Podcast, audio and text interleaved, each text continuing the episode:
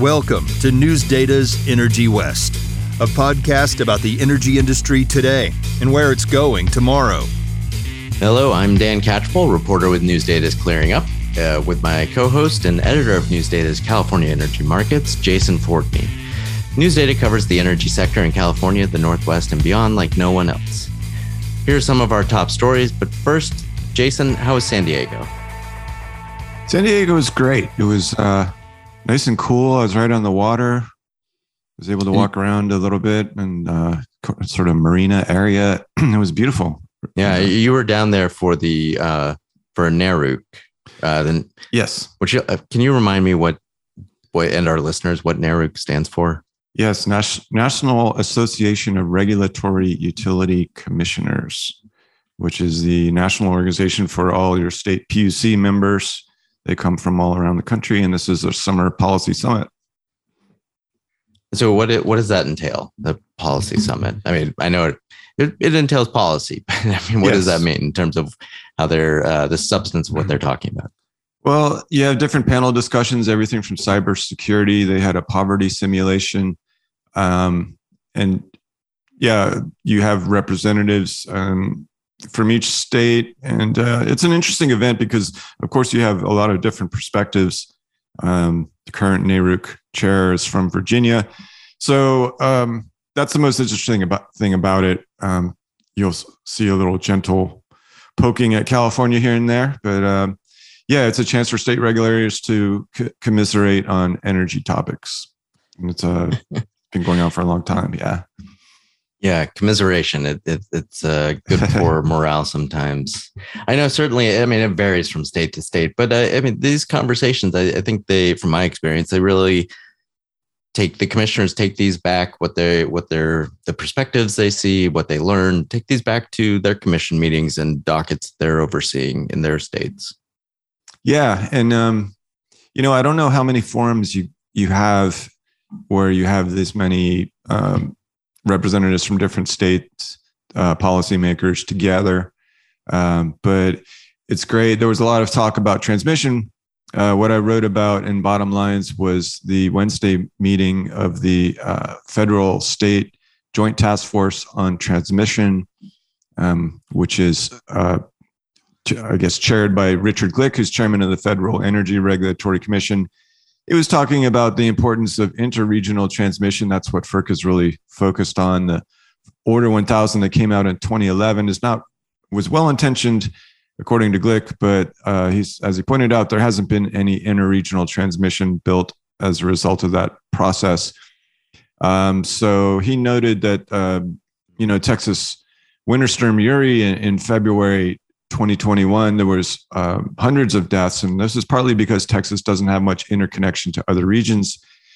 According to Glick, you know the Southwest Power Pool and Midcontinent Independent System Operator also lost significant generation during the cold weather event, but they didn't have widespread outages. According to Glick, the reason for that is, quote, because they were connected to these other regions of the country, including PJM, and were able to wheel in a lot more power. Of course, it wasn't as cold in PJM at the time. The results were mar- remarkably different, unquote. Um, so he used that as one of the benefits to uh, uh, interregional transmission. Yeah, and I, I mean, in terms of the benefits, you've got obviously reliability, uh, resiliency. I mean, also, mm-hmm. as I, far as I understand, and I know there are examples of this, uh, it can that that lack of interconnection can create some pretty significant price differentials. Um, yeah, between uh, geographies that just are right next to each other. Yes, absolutely, and um, you know, this is a really tough one. 10% of only 10% of our transmission system has been built since 2013 so we've been seeing a big slowdown. And it's there's also recognition to integrate more renewables you're going to need a lot more transmission. So um, yeah it's you know what i think about this process though is it's the local opposition as i've said many times that is usually the hurdle but uh, yeah pricing uh, integrating renewables reliability resilience there's a lot of benefits to interregional transmission. Uh, and I'm I'm going to use that as a segue. That's a good segue into yeah. one of our top stories. Uh, a, a, group of utilities, some of the big players in the in the West Western United States are you know, working on that to increase that interregional. Uh, what's the word I'm looking for? Uh, it's, been a, it's already been a long week. Yeah. Uh, that, uh, yeah, being able to bring on more renewables and uh, improve their reliability by looking at ways to increase organized market services in the West. It's mm-hmm. called the Western Markets Exploratory Group, and they they announced last week that they uh, nearly doubled in size in terms of the members involved. So they the uh, new members include Bonneville Power Association, Avista, Northwestern Energy, Tacoma Power, and Chelan and Grant County PUDs.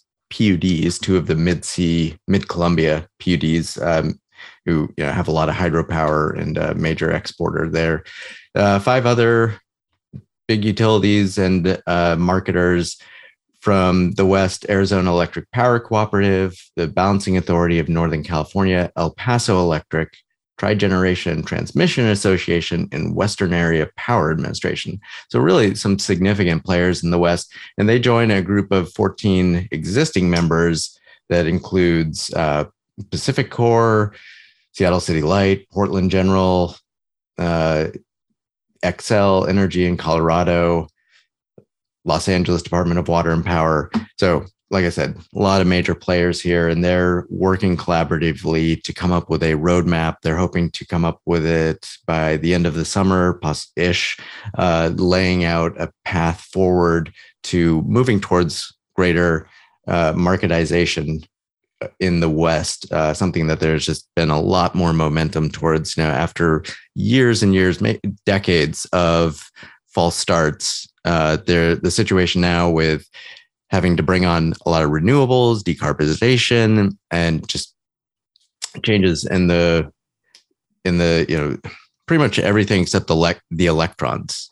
Yeah, in the in the power uh, electric power uh, industry is changing, and that is it's amazing to see how that those n- needs have really brought momentum to these conversations about how do we get to organized markets in the West.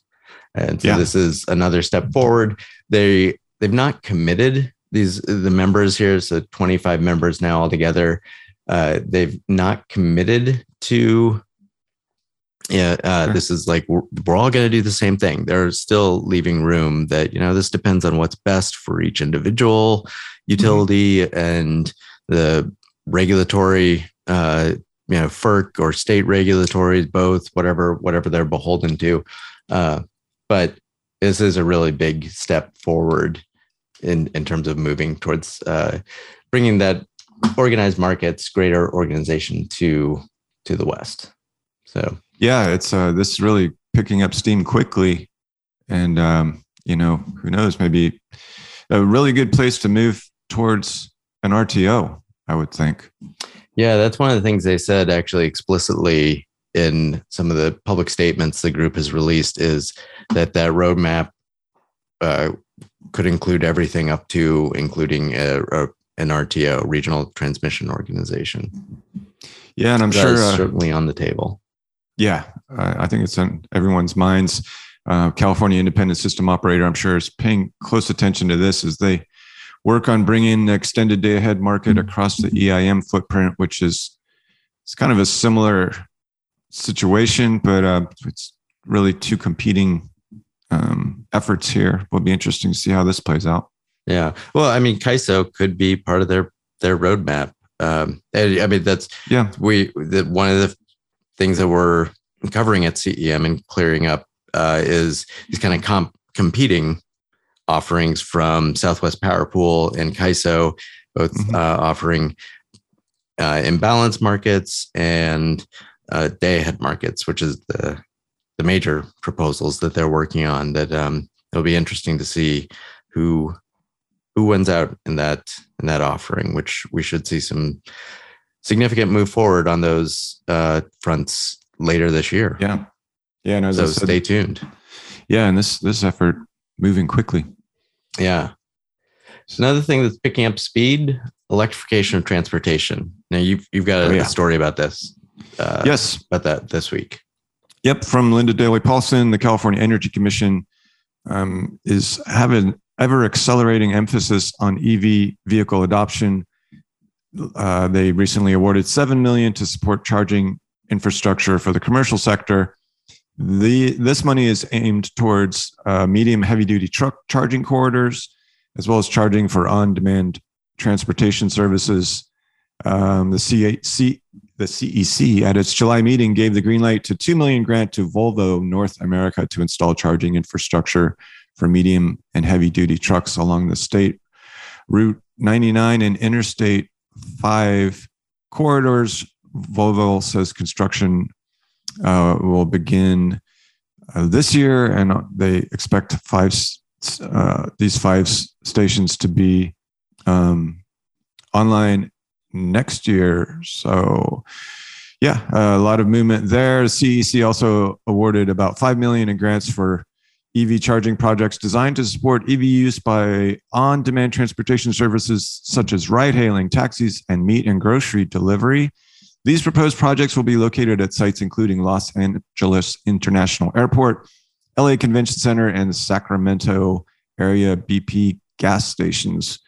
And, you know, I live in rural California, Northern California. I'm seeing a lot more chargers uh, mm. and a lot more EVs. And uh, they were really uh, growing quickly as a share of vehicle sales. But the transportation sector, uh, according to Linda's story, the average range for large trucks is 100 to 200 miles. Um, so a lot, lot of room to improve in that one. And uh, fleet operations take a lot of megawatts too. But California going full steam ahead on that. Yeah, one thing I'm I'm interested to learn more about. I'm sure you can steer me towards some work that might have been done on this. Is how the charging times for that for trucking, um, what that means. How does that affect the business case for trucking companies to electrify? If mm-hmm. you know a truck has to stop that's that adds time to uh, you know their their distance or their journey that they've got to make. And yeah. as the saying goes, time is money. You know, yep. uh, does the fuel co- costs totally offset that? Um, you know, I'm sure that's something they're looking at very closely. Yeah, and also when you're traveling long distances, you're you know currently EV charging programs are done mostly on a utility basis, but people don't drive in the same utility territory. So there's issues with that too. The state requirements, utility requirements yeah. um, across these much longer distances. Yeah, no, it'll. Uh, well, in the, the the Biden administration, as I understand it, I mean, their some of their push for the money they want to put towards uh, EV in, infrastructure was to address that the just that concern that um, trying to at some level get the federal government involved in hey let's this has to be a local state and national kind of approach to making sure we've got this covered. Yeah. And i think as you said when it comes to commercial trucking there's definitely still figuring out all the parameters of this and how it's going to work yeah yeah that, that linda had a really interesting story and uh, folks should check it out uh, i'll also put in a plug that uh, Josh Keeling and I recently had an interview with um, Shauna Brownstein, formerly of Portland General Electric, now working with Tesla and utilities. Uh, and one of the things we talked about was just some of these big kind of questions that really shape our planning for transportation electrification. So that that is in the works. That'll be out on the Energy West podcast stream. Keep an eye out for it in the next couple of weeks. Really interesting uh, conversation. Excellent. Uh, so Oregon's offshore uh, is, is the Saudi Arabia of offshore wind. All right. But uh, getting that energy potential to load centers is a big question of how to solve that and how challenging it's going to be. So, my colleague uh, Steve Ernst just took a look at three studies um, that just came out, and one, well, one's upcoming.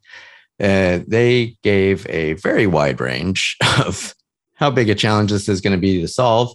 So the first one from the National Renewable Energy Lab, one of the federal labs, uh, excuse me, found that they, the, their forecast is that you can bring on 2.6 gigawatts of offshore wind without having to do too many upgrades uh, to BPA's transmission system, which is the dominant, or that's the transmission system in there, uh, mm-hmm. to move it over the Cascades to the I 5 corridor, where you've got the really, you know, 500 kV uh, transmission lines.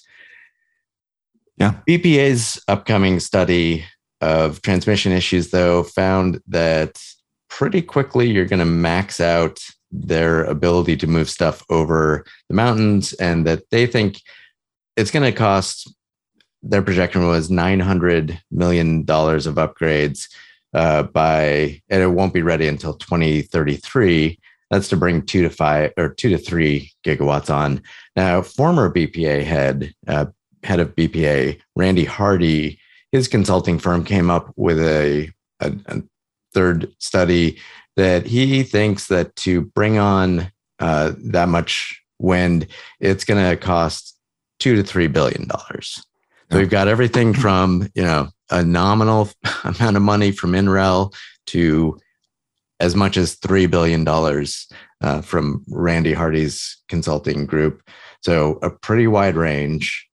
Yeah. Um, and yeah, and, and also the the estimates of when this will be ready in the 2030s uh, you know, at at the earliest. You know, transmission wow. is not the easiest thing to build, as listeners mm-hmm. know. So, uh, but yeah, they you know early to mid 2030s was the projections for these studies. Wow. Yeah, long way to go on that issue. You need transmission, um, and you need quite a bit of infrastructure to support these these floating turbines. Yeah, but a, like as one of the state regulators for Oregon said, it is, uh, you know, the the Oregon coast is like the Saudi Arabia of offshore wind. So a huge potential for uh, the Northwest and Northern California and other areas in the West. Well, just the Western grid in general. Now, you had a story about Pattern Energy buying transmission. Yeah, uh, this is from Abigail Sawyer.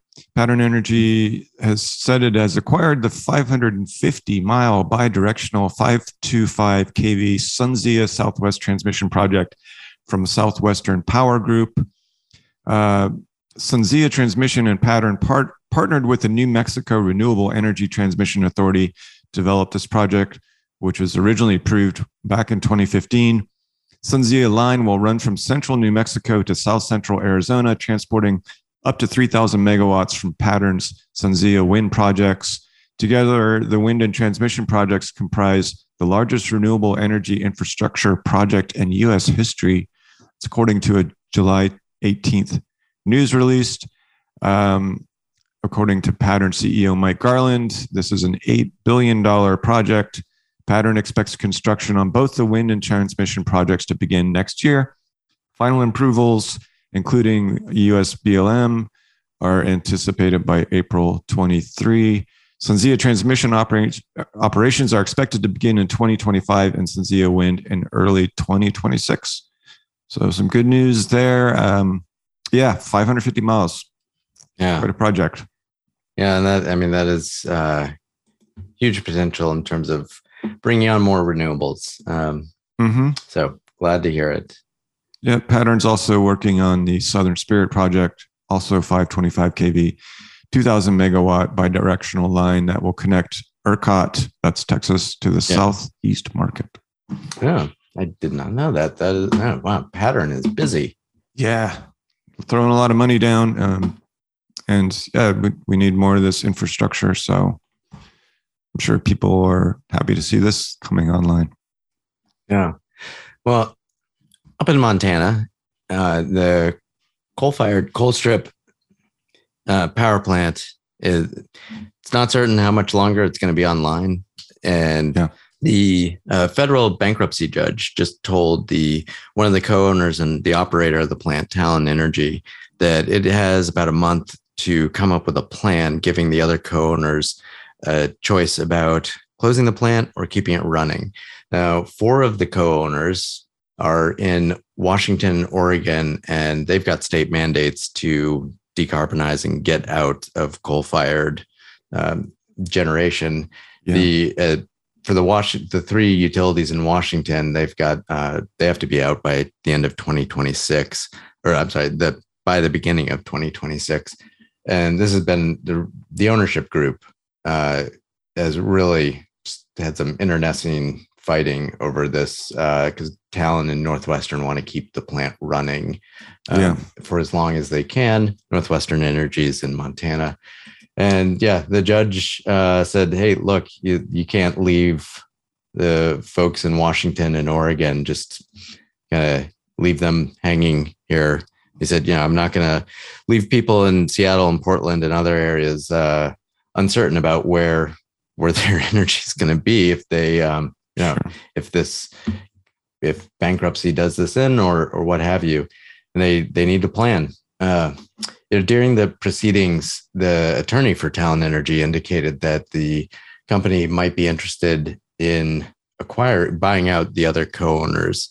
Uh, which that was an interesting comment because it is the lawmakers in Washington have made it they there's statutory uh, limits or restrictions on that. They they said when they passed the clean energy mandates uh, back in 2019, they followed it up with another bill to explicitly say the intention of this is to t- reduce the absolute numbers uh, amount of carbon emissions in, on the grid. So not just to you know shift it off to other um, utilities and other jurisdictions outside of uh, Washington State. So they they want to see these uh, you know coal fired resources come offline. That yeah. is statutorily written in. So it's an interesting mm-hmm. comment by Talen because it, it appears that you know Washington lawmakers really closed that door. So, yeah, um, month is not a long time to come up with that plan. No, well, the the judge I have to say was uh, listening to the hearing, the audio from the hearing. Um, there definitely was uh, he he had some impatience. yeah, in terms of his the way he was talking about it, and wow. he's like, "Look, this you need to do this. You can't just dither on this. Yeah. Um, you guys have the time and the resources to figure this out. You've got a month. You've got to give them two options about closing, keeping it running. They don't have to like the options, but you need to give them two viable, realistic options. So, yeah, August 11th, they've got to come back for it. There's a hearing, or they've got to come back with it. There's a hearing August 15th. So, looking forward to that. Yeah, interesting situation there, but um, we'll see what that see what happens. Yeah, a month. Yeah. So you know, uh, listeners, please come back. Uh, you can see how that plays out, and uh, you know, read. You can go read more about these stories and more on our website, newsdata.com. Mm-hmm. Well, that's all from me, Dan Catchpole. Thank you for listening. And as always, please rate and review this podcast in whatever platform you listen and let other people know about it. Energy West is edited by Lucas Smith at Lucky Sound Studio. You can find me on Twitter. I'm at dcatchpole, and my co-host Jason Fordney is on Twitter at Fordney Energy. That's F O R D N E Y Energy. Yep. And as Dan said, you can read more of our coverage at newsdata.com. Nobody covers energy in the West like we do. Follow us on Twitter. CEM is at CEM News Data. That's the letter CEM News Data. Clearing Up is at CU News Data. Again, that's the letter CU News Data. Uh, Dan, have a great week. Thanks for listening, everybody. We'll see you back here next week. You've been listening to News Data's Energy West a podcast about the energy industry today and where it's going tomorrow.